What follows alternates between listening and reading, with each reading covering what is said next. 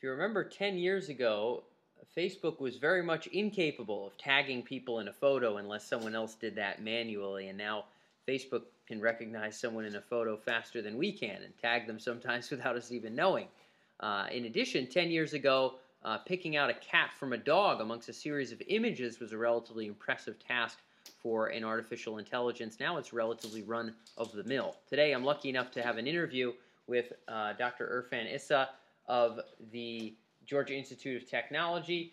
He's a professor at the School of Interactive Computing, and he focuses specifically on machine vision. I talked to Professor Issa specifically about how in the last 10 years we've come so far in terms of the field of machine vision, which a lot of artificial intelligence experts in years past would have thought would have been much easier than it ended up being. So how did we climb to where we are today with Facebook and other machine vision programs being capable of what they are? And then similarly, where might machine vision take us in the next 10 years? How much more progress do we have to make? What are machines not still quite so good at? And where could they be applied in the future? And Dr. Issa is right on the cutting edge of machine vision and speaks a lot to where he sees the technologies taking us and where they could make a difference in society. So without further ado, we'll delve in directly to today's episode on the Tech Emergence Podcast.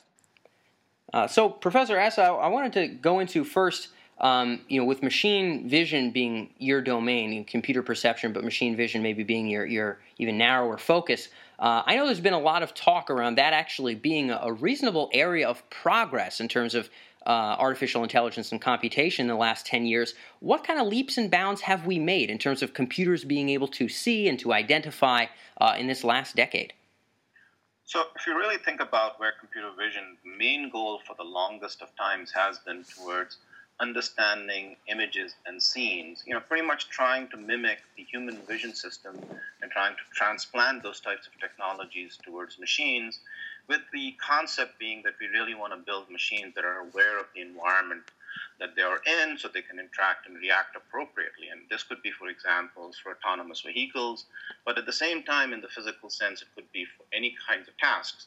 But one of the bigger tasks that's coming down for us is the fact that the number of images and videos that we get is basically increasing in an astronomical manner. So some of the biggest things that we've kind of made amazing strides in is really kind of starting getting towards some level of scene understanding from images.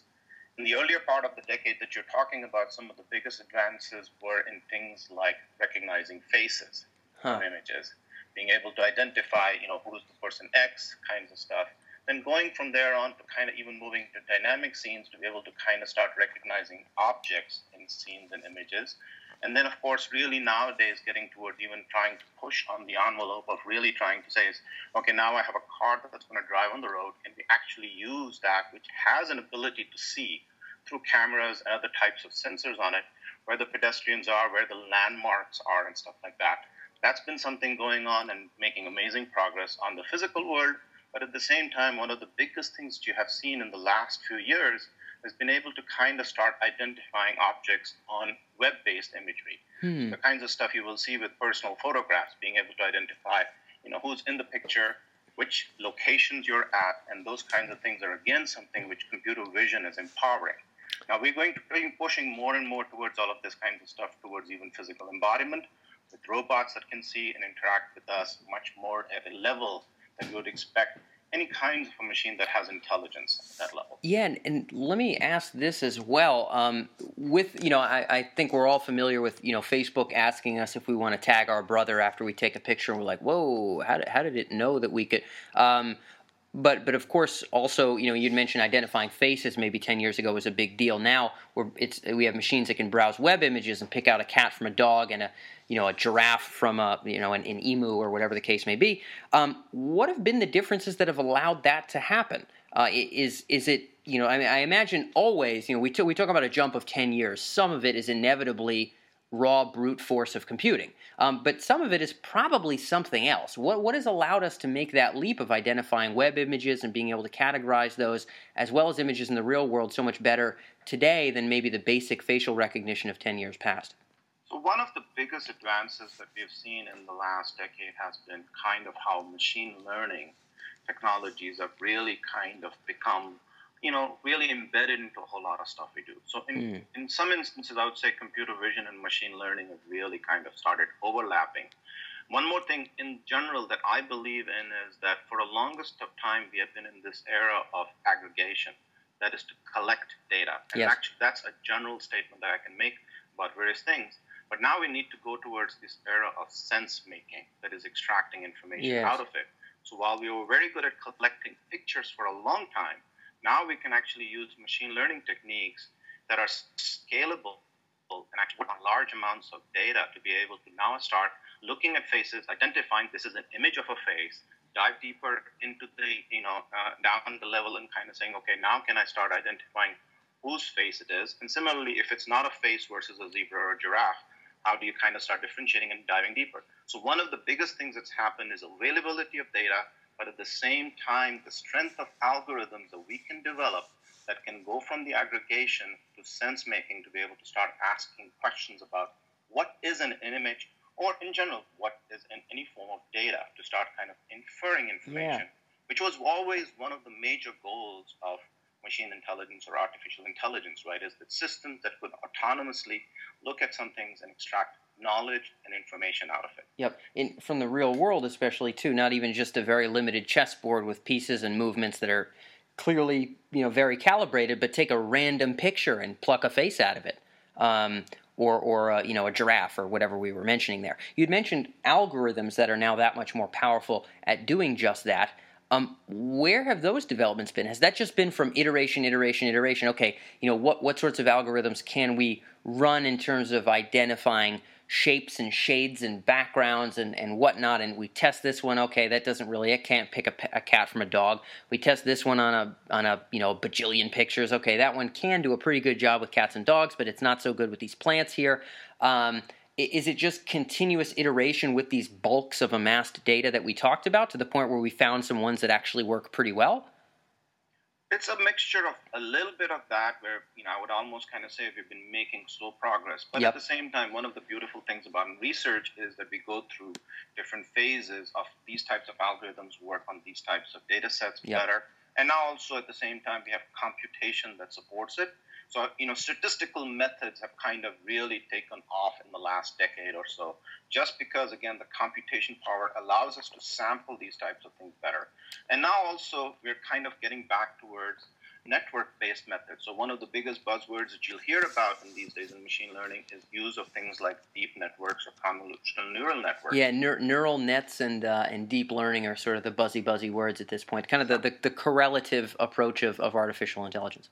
Exactly. And I think you're seeing a kind of a return to basics on that kind of stuff. But now, again, one of the things you really look at with deep networks and convolutional neural networks is we can really kind of look at all of this at different hierarchies and extract features from data, especially in the case of images, much better than we were able to do using, again, neural networks from a few years, even 20 years ago. Again, a concept that's been out there from earlier times, those kinds of things are now doable. Also algorithmically and at the same time on the image level, and even again in general for other types of data sets, we have actually learned how to extract the right kinds of features and do the right kinds of feature selection to be able to now focus in where the information is in a signal and use that much more aggressively with our algorithms to be able to answer questions, again extracting knowledge from data than we were able to do earlier. So it's a progression, which is, as you know, been over for decades. Yep. We've learned a lot of new insights while actually we've been doing these types of things. Data, computation in parallel have made this available. I mean, we have much more compute power than we did before. Yep. We know how to deal with a lot more data than we did before. So, yeah, there's kind of that bipedal aspect of our progress of sort of the hardware just being that much more powerful and that much more data that we have, but then also sort of developing better and better approaches to deal with the power that we have. And I suppose that's part of the teeter-totter of a field progressing, right? Is sort of dealing with the new equipment that we finally have that lets us do new things. We figure out some of those new things, and then we get ourselves some better computers and kind of progress from there. I've heard a lot of folks state that, and in a number of interviews, I think there's a fellow by the name of Paul Saffo, I forget his exact role. I think he's kind of a futurist out in Silicon Valley in some way, shape, or form. Either way, saw the guy in a documentary. He made an interesting point about how much cheaper sensors are now and how much better sensors are now, and in some degrees how much better we are at conserving energy and something like a cell phone, how well that performs as opposed to, technologies of 20 years past. In the coming 10 years, I think few of us sort of have a decent grasp of machine vision. Maybe right now, it can point out a person, it can pick out a cat from a dog. That's pretty nifty. Maybe you can snap a photo of a landscape and it can identify a city for you. I'm not really sure, but maybe that's possible at this point. 10 years out, we have that much more brute force power in our computing, and at the same time, potentially we've been chipping away at better and better specific and general algorithms.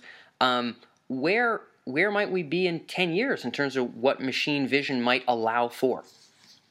So, at places like at Georgia Tech, one of the kinds of things we've been thinking about is taking a much more of a diverse approach to this, and basically taking a three-pronged. One of them has been much more foundational, really kind of started building much more of the theoretical frameworks that actually address the issue of how computational entities could be used to deal with these large amounts of problems. Second one has been kind of an applied kind of stuff where now if you want to apply these types of machine learning things to computer vision, well, we need to kind of deal with specific sets of features and how would we actually use these to understand images. And the third one, which actually has been impacting this whole discipline, has been availability of a variety of APIs that actually make it easier for anybody who has access to data and a cloud can start doing this. So that's the kind of framework that I think we're going to see a lot more of. That's the kind of stuff that I'm thinking a lot about. Now, pushing forward with this, I think what's going to start becoming, and I think I used this word before, is we've been kind of in the data aggregation mode. Yep. We need to go towards more sense-making, that is extracting information out of it. And one of my favorite topics within this is, can we start doing this with more prediction, more kind of assessment, at the same time more analytics to kind of start learning with temporally varying data. So can we observe, and as you noted, number of sensors is increasing, yes. The sensors are getting ubiquitous. We have cell phones now, which is much more, the number of cameras out there is matching the population of humanity right now. Yeah. Many people are taking pictures. That kind of stuff is basically saying the pervasiveness of sense data is increased. So how do we now start taking this perhaps rather unstructured ad hoc data streams that we're getting from, the population, using that to understand more about the signal itself and understanding more about the content out of it. So now we need to move beyond perhaps, and again, while it's not a solved problem yet, we can't do complete recognition of, airplanes versus bicycles. Yep. But now we need to start kind of saying is let's put this in the dynamic instances of trying to say is now robots are kind of interacting with objects. If there are, our dream was always robots are going to help us cook things and stuff like that. Yeah. We are now needing to kind of have those robots learn more about the objects and how to interact with those objects. So, kind of the affordance modeling of how it actually pick up an object. Well, that requires you more than just being able to kind of take pictures of it. But now using the fact that these pictures of that object might be available on the cloud with a crowd of humanity using it and saying something about it, our action to bring it back towards the robots and these types of situations to be able to let our technology and the machinery infer more about that. So, those are the kinds of questions that, again, we've done very well with things like chess playing and in the advances that we've made. But now we can actually start going towards much more of these types of intelligence that's much more contextual, built on the environment we're in, and start, again, learning online and reacting online to it. And so... you had mentioned applying this information to kind of dynamic scenarios. One obvious example, which maybe we'll get to a little bit here, would be in robotics and sort of embodying some of these intelligences and giving them something other than a hypothetical sort of imaginary chessboard with which to move rooks and pawns, and maybe give them a ball to pick up or something to find in a room or a person to rescue. I know in the DARPA robotic challenge, obviously, having a robot that could eventually run into a burning building and save somebody, that would be a pretty big deal. Of course, that would imply pretty darn good machine vision. In terms of the next 10 years ahead, maybe the fire-running robot may not be here. Maybe he will. I'm not really sure. You had mentioned, again, dynamic instances. Do you also mean kind of interpreting even video, or I'm trying to think of an example outside of robotics. I do want to get into that next. In terms of what these, how we could make better sense of images. Is this in diagnostics? I know there's some slices of tumor cells or something like that, and computer vision being used to process some of that data to identify particular symptoms or situations along those lines. What are some of those applications? I do want to get into robotics, but what are some of those applications outside of robotics where machine vision might be able to step things up? So one of the areas that, again, this is something I've spent a little bit of time on, and at Georgia Tech we've been doing a lot of work on behavioral imaging. That is, using just the fact that we have videos of people moving around, can we predict the likelihood of what's likely to happen? For example, if I can watch an elderly person get up from a chair in a video, can I over time start predicting that their ability, their physical motor skills are deteriorating over time? So eventually, if not taken care of with the right kinds of support, they might fall. Huh. Those kinds of things are, again, dynamic situations. Video analysis as being one of the tools that could actually be used for doing this. We're doing this with video. We're also doing this with simple sensors that could be just put into the environment itself, which could be, again, accelerometers and stuff like that. But a holistic approach of getting towards behaviors from data and assessing, for example, how is somebody doing this. And again, a set of other projects that we're looking at is also observing people like human surgeons and patients in hospitals to kind of see how they're moving about and how is the kind of the workflow changing with the dynamics of the situation and how they react. And then this is kind of becoming a really big effort on a variety of domains in the academic disciplines to kind of start looking for temporal behaviors. And video actually becomes an interesting domain for this because, again, as I said, putting these types of sensors in a space gives you a lot more physical information of what's happening. And we actually have a big project at Georgia Tech of trying to even use this with children with autism, where's people on the spectrum for autism, and seeing if we can actually start predicting, what are kinds of issues that are there, how to provide the right level of support at the right time. Another domain, again, not directly in the visual domain, but in the data analytics domain, in the healthcare area, one of the biggest questions is just by looking at data, can we predict after somebody has been, released from a doctor's or hospital, when will they come back? How do you analyze this kind of stuff from data itself?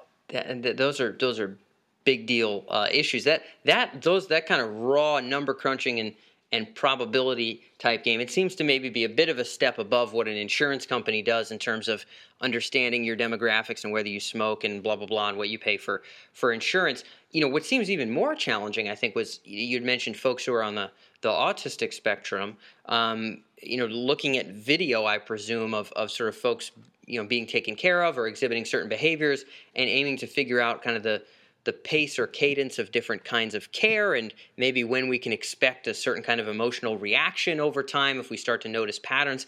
That really involves interpreting, emotion on people's faces and noticing, particular places where certain kinds of activities seem to happen repetitively. That seems like an awful large challenge. How are you guys aiming to kind of crack that nut there in terms of the determination of care on the autistic folks? What are you trying to pick up on? What are the machines aiming to detect in order to better that caretaking process? Sure. So just to kind of give a historical perspective, sure. My PhD thesis was on actually building a system that would recognize human expressions and emotions almost 20 years ago. And it's an area that many of us have continued to work on. And one of the biggest instances which we can actually do is, can we actually observe a person in a various types of dialogic situations, perhaps an interaction with a caregiver, and observe how they react to different types of things. And that is one. Also, in case of a child on the spectrum, observing them how they actually react in their own home situations with their parents, being able to kind of figure out and predict the patterns on how they're actually responding to various signals. And again, working with people specifically in the autism literature here, with experts who actually spend time with these children and know what are the kinds of markers, behavioral markers, that could be used to detect this is likely to happen, and this child is showing these types of perhaps delays in different types of development. Can we actually pick up on those and actually now encode these inferences into a machine system that would actually be observing this, and then providing to a caregiver just, you know, warnings. Hey, this one maybe you want to need to look at a little bit. Yeah. And this can be, again, done for the children's domain, but it can be done for Alzheimer's and a variety of things. Again, looking for behavior markers from data and start kind of highlighting to an expert saying, hey, maybe this is something you will now actually ask a question at the right time. Yeah.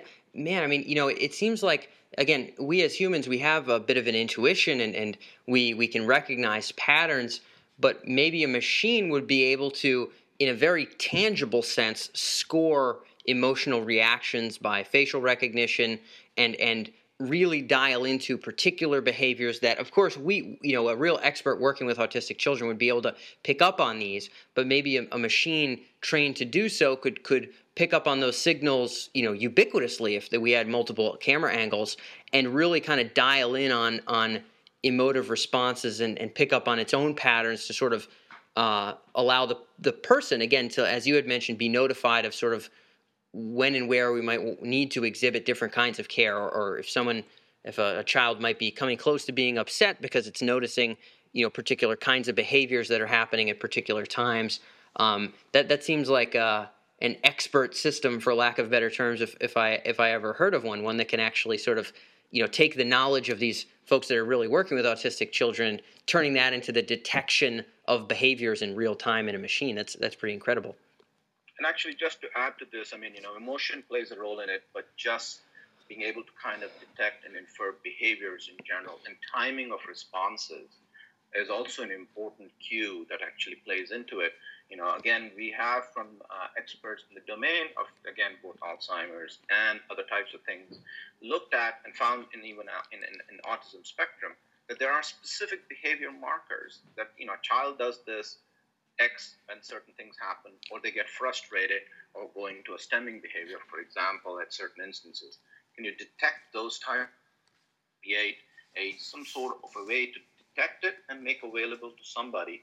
And at the same time, I mean, if a real-time system existed, let's say a parent was noticing that they're interacting with a child and all of a sudden the child is not appropriately responding. And, you know, one of the bigger aha moments for me was many years ago when I was speaking to a speech pathologist. I was basically saying is if they actually could hear the speech of a young child earlier in age, they would be able to kind of predict that this person might need specific types of supports eventually. And providing that kind of in-the-home analysis that would actually now come to the experts with some sort of an additional diagnostic is the kinds of stuff in the healthcare behavior domain that we're very excited about. And again, as I said, something which many of our colleagues here at Georgia Tech, and including myself, been working on. And it's becoming a big area where, as I said, now healthcare, if it is ever going to get home, this is where it's going to get much more pervasive. Yeah, computer perception being, as you had mentioned, more than just vision. If we can listen to voices and, again, use that as leverageable data to bring to a speech pathologist or to a doctor to analyze and whatnot. It again, goes beyond vision. And that'll be my last question. I'm very wary of our time here. I did want to ask this last one. We've talked a good deal about embodiment of an intelligence and why maybe robotics is actually a bigger part of our understanding of AI than maybe some folks assume. I think, and I don't have an opinion either way in any kind of dogmatic sense.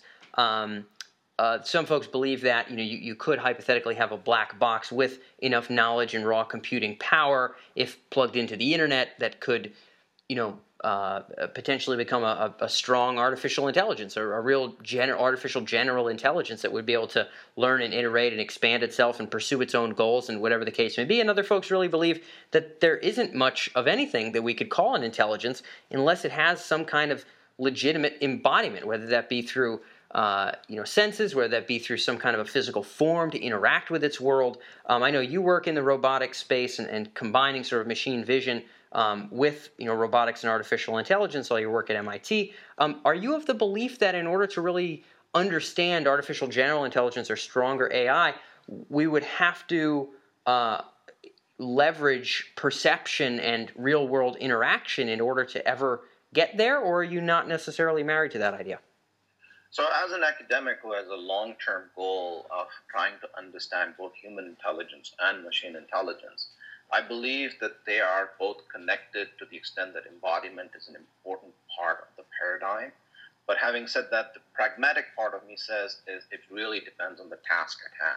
Yeah. If the task requires you to have a physical embodiment, then you really need to kind of start building a system that's reactive, interpretive, but at the same time interrogative, that is, asks a question when it's right time to do so. And that, embodiment is an important part of the paradigm in conditions where there is physical embodiment required in the room. Now, what form that embodiment should take is, again, pragmatic, yet at the same time a practical issue. Georgia Tech, when we started the Aware Home Project, we basically thought that the whole home could be an inside-out robot, right? It doesn't have to have legs, but it has an embodiment that could actually be much more responsive to doing types of things like we are interested in. As we learn more and more about the human intelligence, we also know that partly we interact by asking questions or by being able to physically touch things. And again, those would be other levels of things that an intelligent machine on the long run would need. If you really need somebody who's going to find, for lack of a better example, all of the airplanes and cows and, children and cats and dogs on the internet, well, maybe that doesn't need to have an embodiment that you would think of. Yeah. But if it were to build a system that's in a physical environment, and it's going to tell me that now I'm having a tough time getting off a chair because there are no armrests on that chair, well, I think then it might be able to point. So again, the spectrum is wide, and as researchers, what we need to kind of start thinking about it is what kinds of embodiments are needed for different types of environments. Yeah. And therefore, again, working with the experts who work in these domains can give us a lot of guidelines. Curious, yeah, if we want a machine to understand our internet and interpret and interact in our internet, then we have to let it loose in the internet. If we want a machine to understand the real world and interpret and make sense of the real world, maybe we have to let it loose in the real world. That actually sounds like a pretty reasonable response. I'm wary of our time. Professor Essa, thanks so much for being here. If anybody who's tuned in right now, if you want to look up Professor Essa's work at Georgia Tech, relatively easy to Google, ESSA and Georgia Tech. Professor, thank you again so much for being here on Tech Emergence.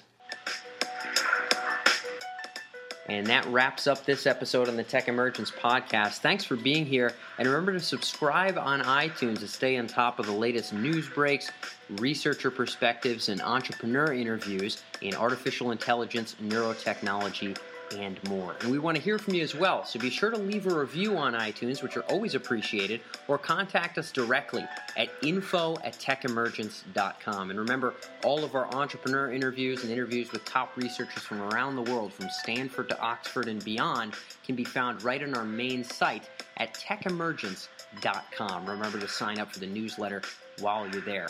So with the best of intentions for a brilliant future, this is Dan Fagella signing off, and I'll see you next week.